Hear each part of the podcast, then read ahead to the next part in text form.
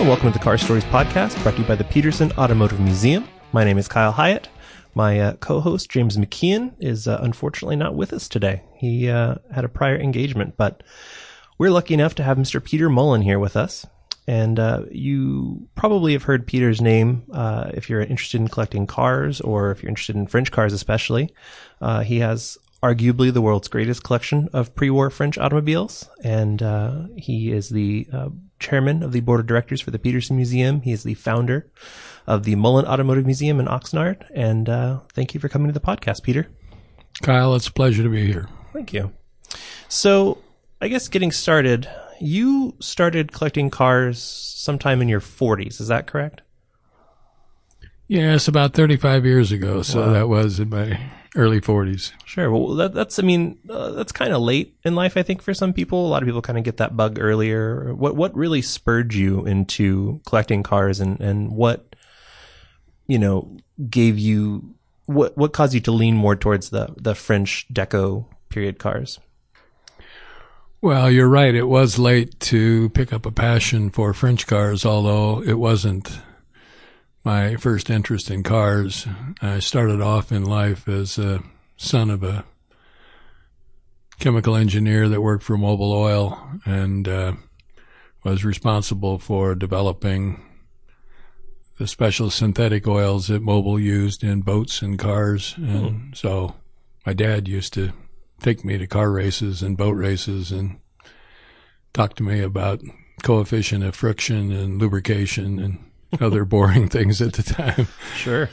Uh, and but that gave me an early interest in cars. And by the time I was maybe eight or nine, not European cars for sure, but American cars, I could identify mm-hmm. every car coming down the street with my pals. So it was an early hardwired interest.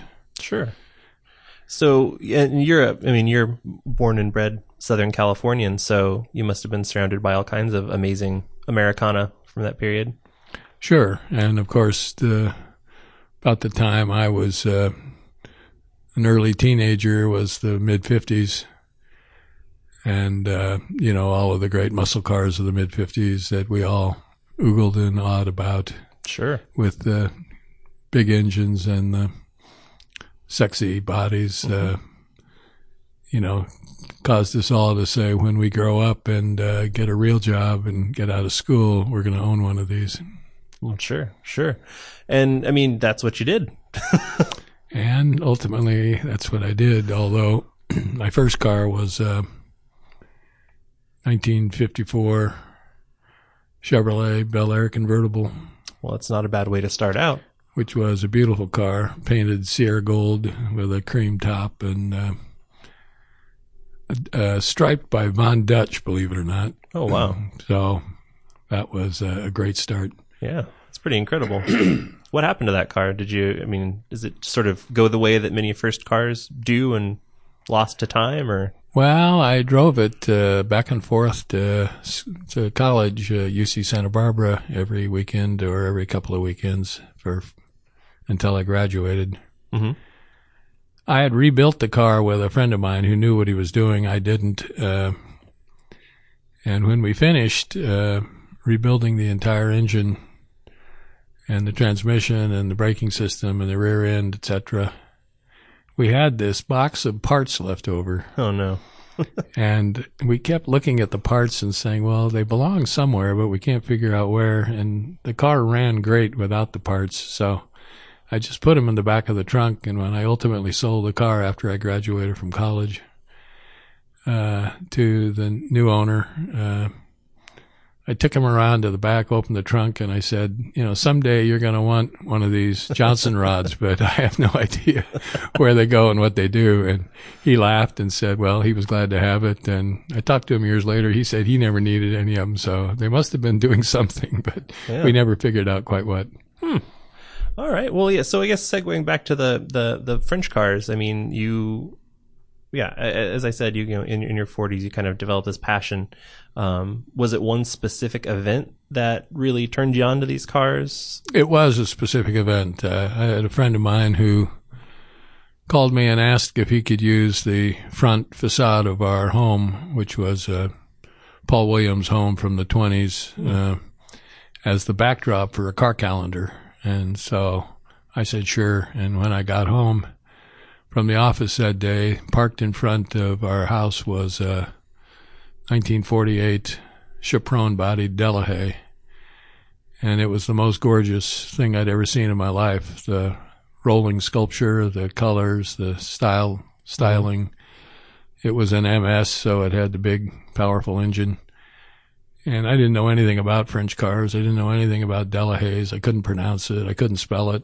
Uh, but I asked a lot of questions and ultimately, uh, we restored together a, uh, Talbot record car from the same era, 1948, and, uh, took it to Pebble Beach. I'd never been to Pebble Beach before. We showed it at Pebble Beach. We won a, an award, which I kind of figured was what happened when you restored a car and took it to Pebble Beach without really realizing well, sure. that's not exactly what really happens. Yeah, they, they give those to everybody, right? Yeah. yeah. So that got me hooked and it got me particularly hooked on French cars sure. because I thought they pre-war and just post-war, the French cars were the apex of combination of automotive museum and rolling sculpture and elegance and engineering. And I was hooked from that point on, on French cars. Well, that I, I can completely understand. I mean, I went to your museum, I guess it was about a year ago now, maybe almost two, and uh, uh, to the previous iteration of the Art of Bugatti show. And I had never really been exposed to that sort of pre-war French deco period of cars. And I, you know, seeing them in photos is one thing. You don't really get a sense of scope or scale, um, the, the kind of the purity of line that many of those cars have. Um, so I mean, definitely, it definitely made me a convert. Um, what are some of your favorite uh, of the great coach builders? I mean, you mentioned Chapron. Um, well, my favorite, without question, was Figoni and Falaschi, mm-hmm. uh, and they did a number of pre-war cars, Delahaye's, Talbot Lagos, that are absolutely a Bugatti, that are absolutely stunning, stunning cars, and uh, Figoni himself was a genius, mm-hmm.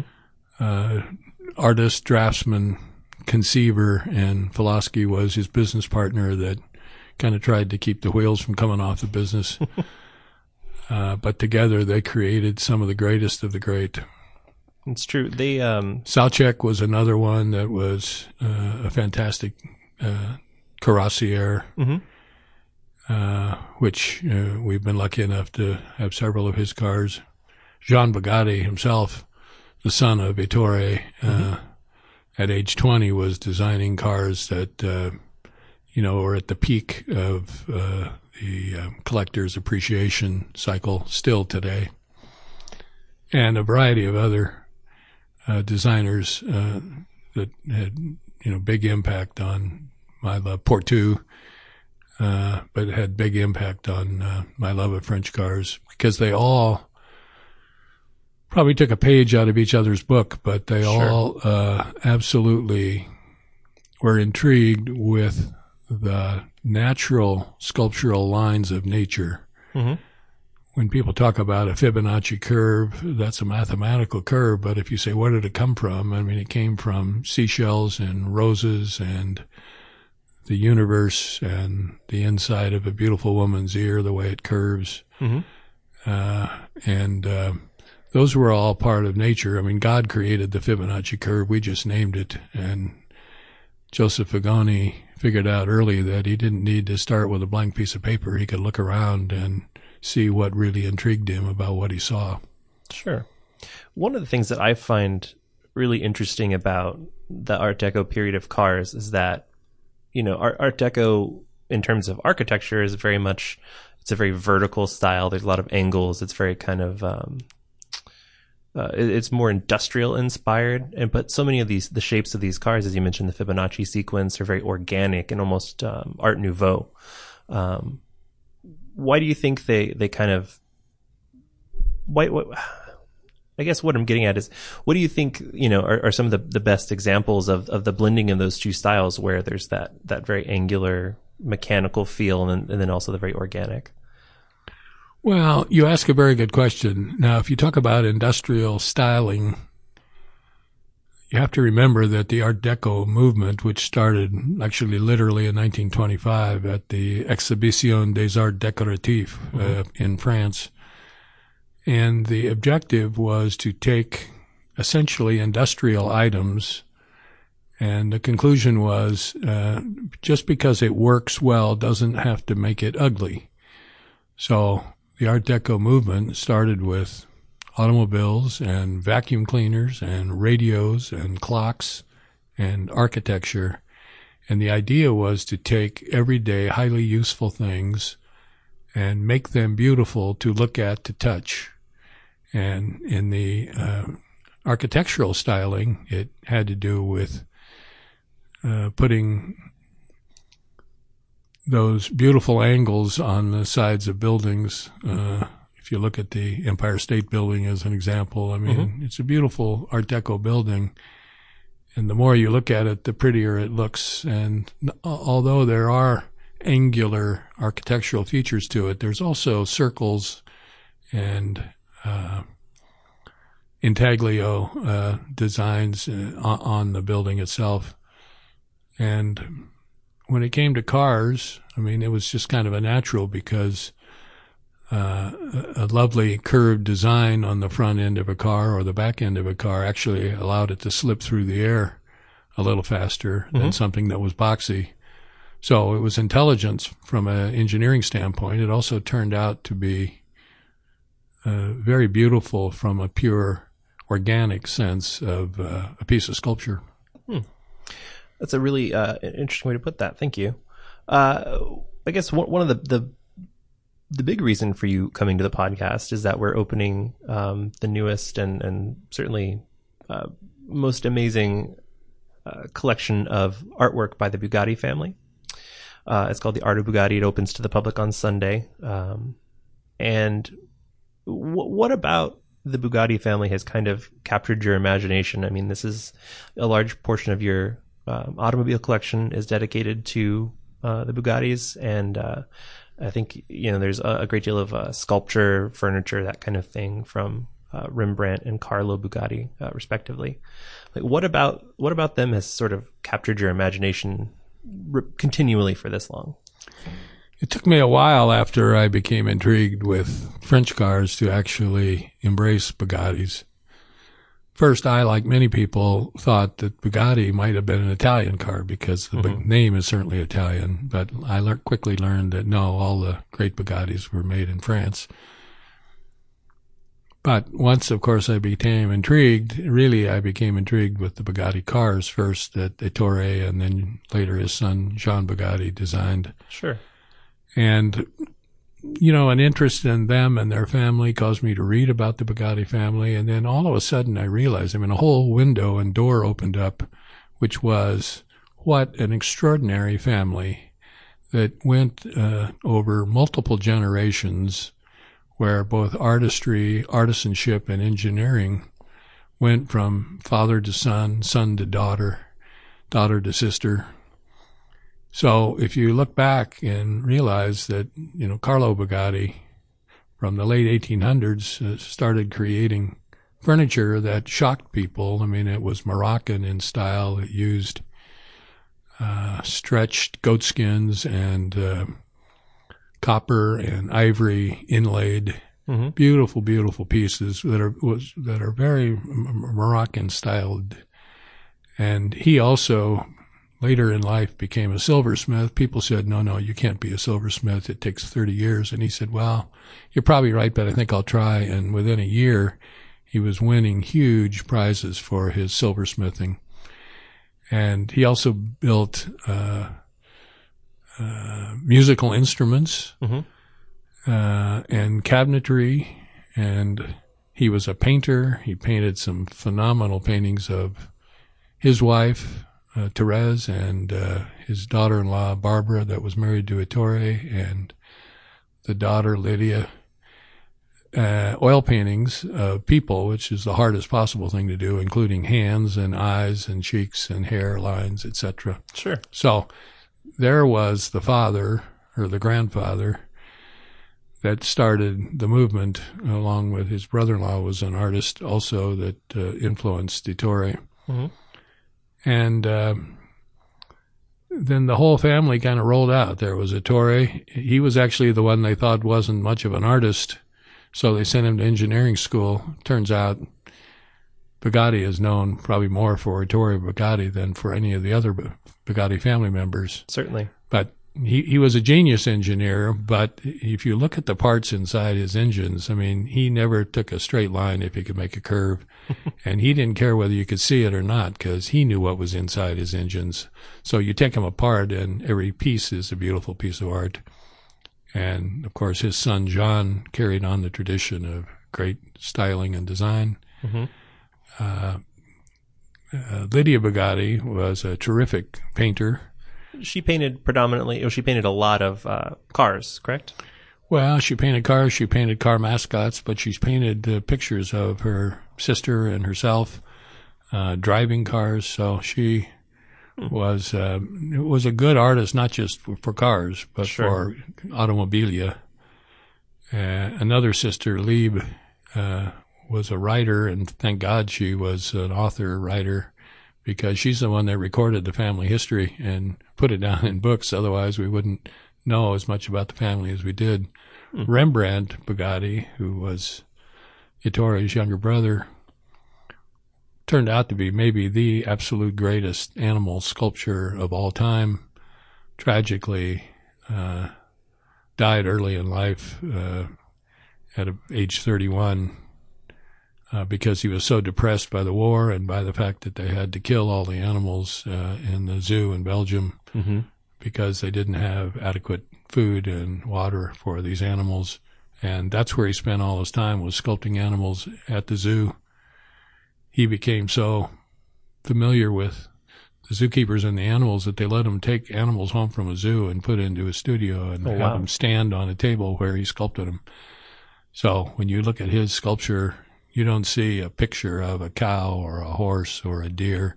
What you see is a real deer, a real portrait of a real animal. Mhm.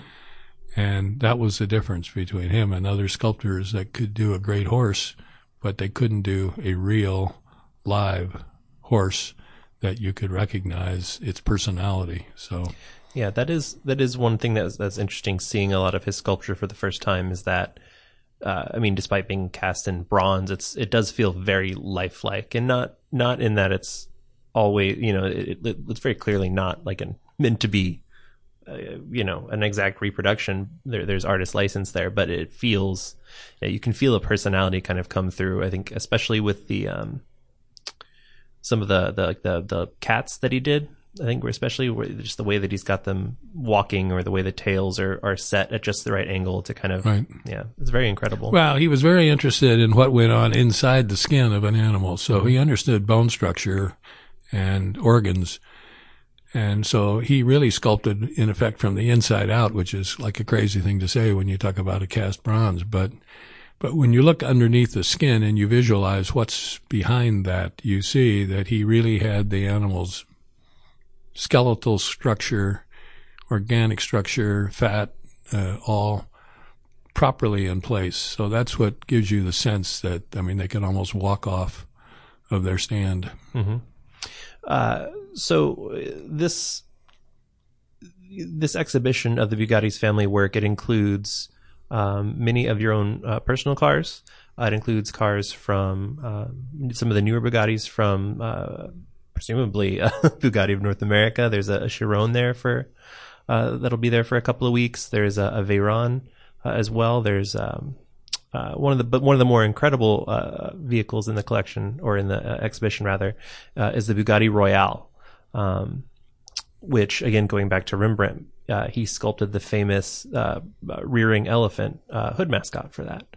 Um, could you give us a little bit of background on, on the Royale because it was a very unique project for them and um, it's an incredibly rare car. So to, to be able to see one is not something that everybody gets to do. So No, you're right, Kyle. Uh, by the way, the uh, the Veyron and the Chiron and the Royale are all uh, thanks to uh, Bugatti in Europe.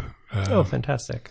And uh, Bugatti is now owned by Volkswagen Group. Mhm. and Bentley and Bugatti are uh, a company run by the same set of senior executives. Uh, but they were gracious enough to both loan us those cars and allow them to be here at this exhibition. You mentioned the Chiron. I think this Chiron, which is the brand new Bugatti that will set the new world speed record, and it's just an incredible piece of engineering, will be here at the Petersen longer than it's ever been in the United States. So Oh, this wow. is a one-off chance for people to see the new Chiron, Yeah. Which maybe they caught a glimpse of at the Geneva Auto Show pictures, or there was one at Pebble Beach for a short period of time. Mhm. But it'll be here for I think three to four weeks. The Royale will be here for about six months, and that's an extraordinary story because uh, six Royales were made by Ettore Bugatti. Uh, massive cars with huge engines, 12 liter engines. And um, the Royale was really a concept that was designed for the royal families of Europe, that each of the royal families in France, in Spain, in England, etc., would have a Royale, uh, thus the name Royal. Uh, and so they were intended to be owned by the top families. It turned out, actually, that none of the Royales were owned by a royal family. uh, and the war broke out, and the Royales were tucked away, and you know, one went to a dentist in Minneapolis, and a couple of them stayed in Ettore Bugatti's shed, and Mhm. uh, another one went uh, actually to Southern California. So there's only six of them. Uh, they'll never be duplicated again. They're massive, long, couple, 22 feet, I think, long Yeah, it's a very imposing car. The, the very wheels are tall. huge. I mean, I'm a big guy, and I stand there, and I have to stand on my tiptoes to look in the window, so Mm-hmm. you can see how tall it is. And um, the beauty is that when you drive them, and I've had a chance, luckily enough, to drive one, you'd think anything that I don't even know how heavy it is exactly, six thousand pounds or something. sure. That you'd think that uh, you know it would be unwieldy to move around, but it's not. Hmm. So it was. Um, of course, a genius piece of engineering, and it turned out that they weren't selling, but the engines were amazing. So they just decided to put them in trains, and they ran the trains in France uh, after the war for years because the Royale engine was powerful enough to run a train. Wow. That's uh, you couldn't make that up. Well, and one of the train engines is here in the exhibit, so people can see it's Yeah, that is a, it's, it's on display, and it's massive, it's a huge piece of uh, huge Twen- piece of metal. 22 liter, I think. Oh my goodness. Um, so you mentioned uh, the Royales being kind of hidden away during the war. Um, that seems to be a pretty common theme for a lot of cars in your collection. There was, I think, the the uh, Million Franc Delahaye, which uh, you know obviously had to be hidden away from the Nazis. There was uh, the Type 165, I think, was the divorced from its original engine and then hidden away and and, and stuff. Uh, what are, I guess, what what what what does it uh, take to kind of undertake that that process of finding cars that have been were taken apart you know 60 70 80 whatever years ago and then reunite them because you've done that a couple of times it seems like and and it's it's always an incredible story um, Well, first, I think that stories, I mean, cars are great. The stories behind cars are even greater. So I, I love the notion that you make a car come alive by the story of how it came to be and where it was and who owned it and Mhm. if it was hidden away from the Nazis, why and who found it and how did that exactly work. Um, but um, for me, uh, as a passionate collector, actually the effort of searching and finding and validating. First, you hear about something, you know, this is, yeah, I think there's one of those in a barn in northern France. Nobody's seen it for 30 years. So you start digging and you ask questions, and one person takes you to another. And sometimes it's a dead end, and sometimes you say, oh my gosh, it's really here. And then to find it, and then to find out who owns it, and then to see whether the family that's owned it for 60, 70, 80 years, as you said, Mhm. is willing to part with it, and what condition is it in, and then the whole process of bringing it back to originality, because frequently they were not taken care of in heated, uh, Sure. sealed, uh, humidity controlled buildings. I mean, they were in an old shed someplace. Mhm. So, frankly, for me, the more than half of the fun is searching and finding and bringing it back to what it was, and then I love to put it on display for the public to see it and appreciate it. Sure. And I think that's one thing that, that sort of sets your collection apart from many other um, very notable collections, especially with cars of, of this period, is that your collection is kind of a living and breathing collection. Many of the cars are kept in running condition. They get out. You you have them. I mean, you're, you usually bring you know three, four uh, cars at least to to Pebble Beach every year. You uh, you know there are cars that are displayed at other uh, shows throughout the country, throughout the world. Um, what what made you want to I mean it's obviously it's a lot easier to, to take these cars and lock them away forever and just watch their values climb. What made you specifically want to share this with the world? Well, that's a great question. and It has to do with the mentality of the collector. And that is, you have to ask yourself, why do you collect anything, whether it's stamps or cars or furniture or jewelry? Mhm. And some collectors do because they just like the notion that they own the best or one of the best. Some collectors, and I fall into that category, have a kind of a different mindset, which is we don't really own these items. We're a caretaker for a period of time. Most of the cars that we have in our collection were made before I was born, and they'll be here a long time after I'm gone. So I view my role as being a protector, a curator, a preserver of these special uh, pieces of art. And if you have that mentality, you say, why would you want to do that? And it would be to show others uh, and allow others to learn. So it's an educational effort, it's an appreciation effort, uh, which is to allow others to see and walk around and learn and see on the road because the car is not meant to be a static object. The car is meant to be seen driving. Mhm. So you mentioned Pebble Beach. I mean, we brought eight cars to Monterey this year, which is a little crazy, but That's quite an operation. three, but three we took to the racetrack and raced at Laguna Seca, and that was great. And four we showed at Pebble Beach, and one at uh, Quail. And um, so it was a big effort, but it was a worthwhile effort, and we enjoyed every single bit of that. But I think that kind of goes with the mentality of of caretaking and displaying and educating as opposed to owning and tucking away that only a private small number of people could ever see them. you mentioned uh, taking some cars out to the racetrack. Uh, I mean, that's the idea. I think to a lot of people of taking a you know a priceless Bugatti Type 35 Grand Prix car out and then just opening it up, letting it go, running it out on track is uh, that's a pretty scary proposition. But it's it's something that you seem to do fairly regularly. What uh, what drives you to want to do that? Well, first is my view about what a car really is. And a car is meant to be driven and they're made to go fast. And so to say it's never going to see a track, it's never going to go more than 20 miles an hour seems to me kind of a crime, uh, given what it is. So it would be like owning a great horse, but saying, you know, it never gets out of its stall. Mhm. So um, th- there is some risk, obviously, in taking a, a high dollar value car out on a track. But I've been racing cars for uh, 35, 40 years, and uh, it's never come back to haunt me. Uh, the other drivers tend to be quite good Sure, drivers, and we all know that uh, we're not going to give up our day job. So of course. this is fun. This is not trying to win. And so nobody dives into corners without enough room.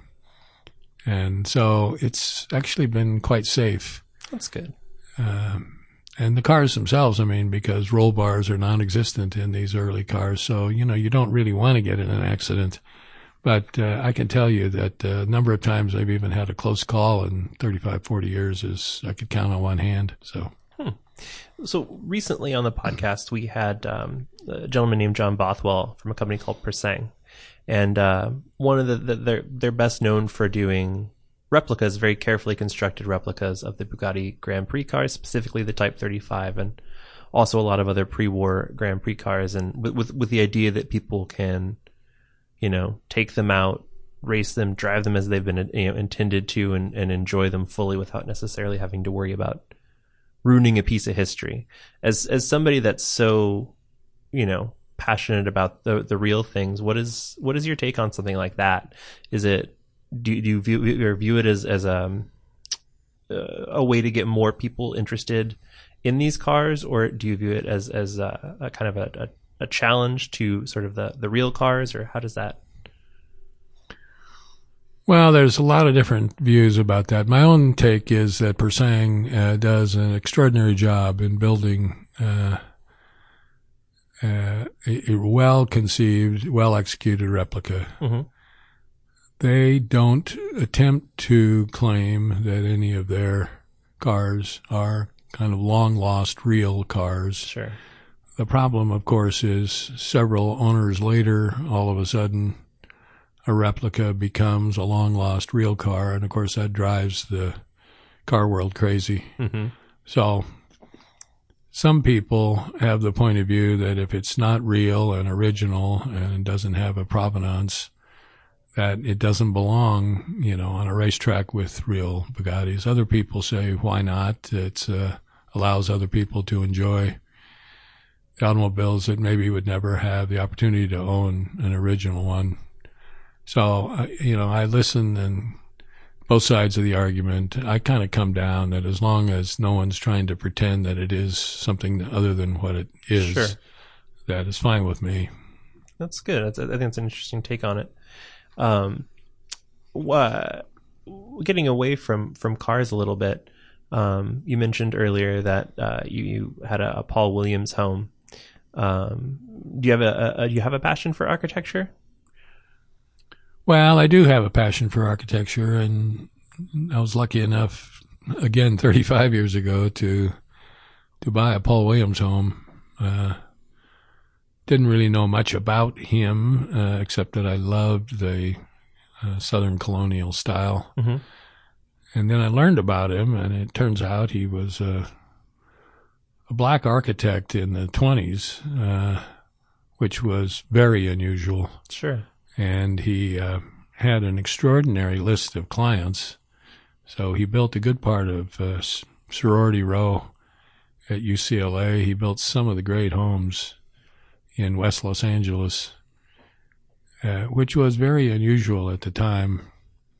He mastered the art of drawing upside down. So when he sat down with uh, his clients to be, and they kind of told him about the kind of house they were thinking about, uh, mm-hmm you know, a French chateau with a Chouinard roof or whatever, he would say, You mean something like this? And he'd start sketching on a piece of sketching paper upside down. It's and pretty incredible. Their house would emerge right underneath their eyes by his hand. And they would say, Oh my God, that's exactly what I was thinking about. So uh, you can see why he ended up being so successful. So I've met his granddaughter, and uh, she's a wonderful person and a historian of the written a great book on the Paul Williams homes, and uh, so that it kind of stimulated my architectural interest. But I've had an interest in architecture for a long time. I started off in life as an art major at UCLA. Okay. I quickly realized that I would never survive as an artist because in the class of 12, 11 were better than I were, and sure, and they were all starving. So I figured maybe maybe I should rethink this, and I switched to economics with an art minor, and that turned out to be a good thing. Yeah, that worked out all right for everybody. Yep. Well, I want to thank you again very much for taking the time to stop by the podcast. It's uh, been a real pleasure talking to you and and uh, having you know again I want to uh, thank you uh, for helping to spark my personal interest in in these pre-war cars. Um, and uh, yeah, it's it's really it's been wonderful to have you here, and uh, we look forward to speaking to you again sometime in the future, hopefully. Thanks, Kyle. It's been a great pleasure to be here. Thank you, and and thank you guys for listening to uh, Car Stories, brought to you by the Petersen Automotive Museum. Uh, we are really committed to bringing you amazing stories and uh, great interviews with people uh, much like Peter, and uh, stay tuned and uh, you know watch this space for more incredible interviews. Thank you. And don't forget to uh, come by the museum uh, starting on uh, Sunday, October 23rd. Uh, we have the Art of Bugatti opening. It's an incredible celebration, an exhibition uh, of the Bugatti family's history. Um, they're amazing artworks, both in automobiles and uh, other arts. there's nothing like it anywhere in the world. Uh, it'll be open, uh, as I said, Sunday, October 23rd for, and it'll be here at the Petersen for a year. So you got a little bit of time, but don't sleep on it because you're going to miss out. Um, if you come in the first couple of weeks, you'll be able to see the uh, Bugatti Chiron, which uh, is an unbelievably beautiful car. Uh, 1500 horsepower. Uh, they think it might near 300 miles an hour uh, when they try to do their speed run in 2018. It's uh, it's pretty staggering. So thank you again, and thanks for listening to Car Stories.